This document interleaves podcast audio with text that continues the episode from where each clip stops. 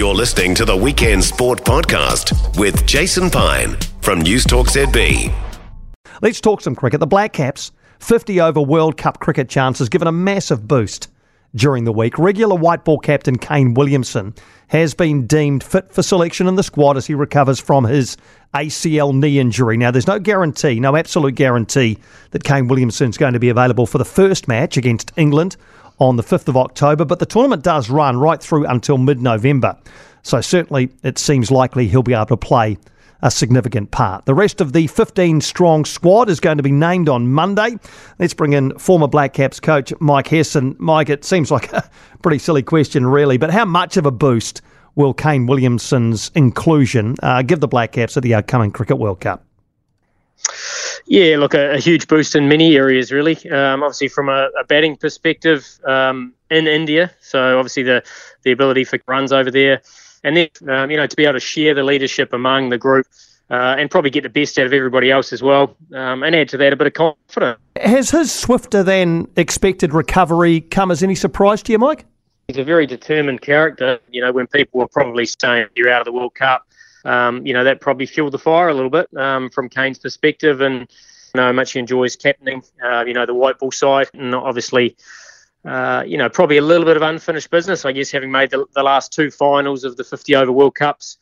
So in terms of his influence around the group, you mentioned his batting. That obviously goes without saying. He's one of our best ever. But his influence around the group, how much of a boost will that be, even if he isn't playing the first couple of matches? Well, he's a very calm character, and often at a World Cup with his high pressure, whether it be following a poor performance or whatever, like he's not the sort of guy who will overreact. He's a guy who just deal with facts. And that's really important in a group where, you do have a lot of emotional characters. You do have people that feel pressure in different ways. And I think it's, I talk about that shared leadership model. I mean, I think even if he's not playing, he will be there. He will be providing, as I said, that calm head.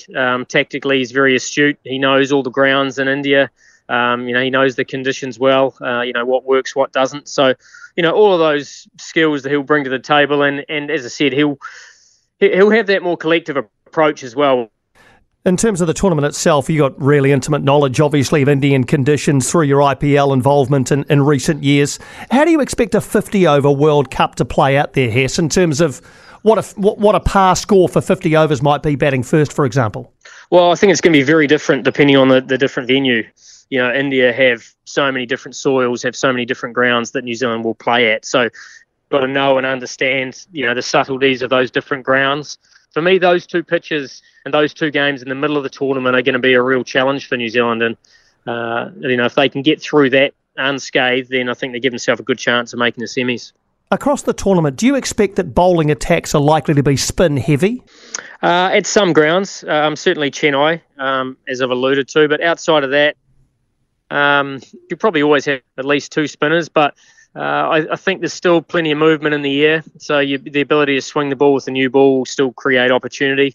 The challenge for all the sides will be through the middle overs. If the ball's not turning a lot, if it's flat, how are you going to create wicket-taking opportunities? And that's where I think New Zealand lineup's going to be critical in terms of that third seamer.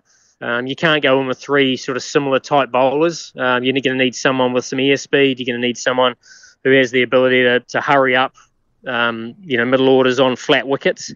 So for me, that's probably the biggest challenge of most bowling attacks, and certainly New Zealand face that as well. And which type of batters will be most effective in 50-over conditions? Again, as you've said, it'll depend largely on the ground, but in general terms, what kind of batters will be most effective in this World Cup? It's batters that are able to apply pressure to bowlers through the middle overs, and if you don't apply pressure and you just allow the spinners to go for 40, 45, then, you're going to be behind the game. So for me, it's that ability to have players throughout the order who, in their own way, can still find, boundaries through those middle overs. And in general terms, just to finish, what is the key to going deep into a Cricket World Cup? As the team you coached did in 2015, as New Zealand did in 2019, what are the real key factors around going deep at a Cricket World Cup? I think it's just isolating the game you're playing in, and even if you get behind the eight ball, is still the ability to bat deep. Whether you're chasing high scores, or you get yourself in trouble and you're trying to protect your net run rate. You know, those things are going to be critical as well. So, you know, that ability to bat deep. So, yeah, tournament play is a little bit different. It's you know, you've got to assess when you're out of a contest and when you sort of have to set yourself up for later on in the tournament. Still try and win the game later, but don't lose it by a large margin. Fascinating tournament ahead. Thanks for your insight and analysis, Hess. Look forward to catching up again soon. Appreciate it. Cheers, Piney. Thanks, Mike. Mike Hesson there, former Black Caps coach, talking about obviously Kane Williamson's involvement in the 50-over World Cup and the World Cup itself. For more from Weekend Sport with Jason Pine, listen live to Newstalk ZB weekends from midday or follow the podcast on iHeartRadio.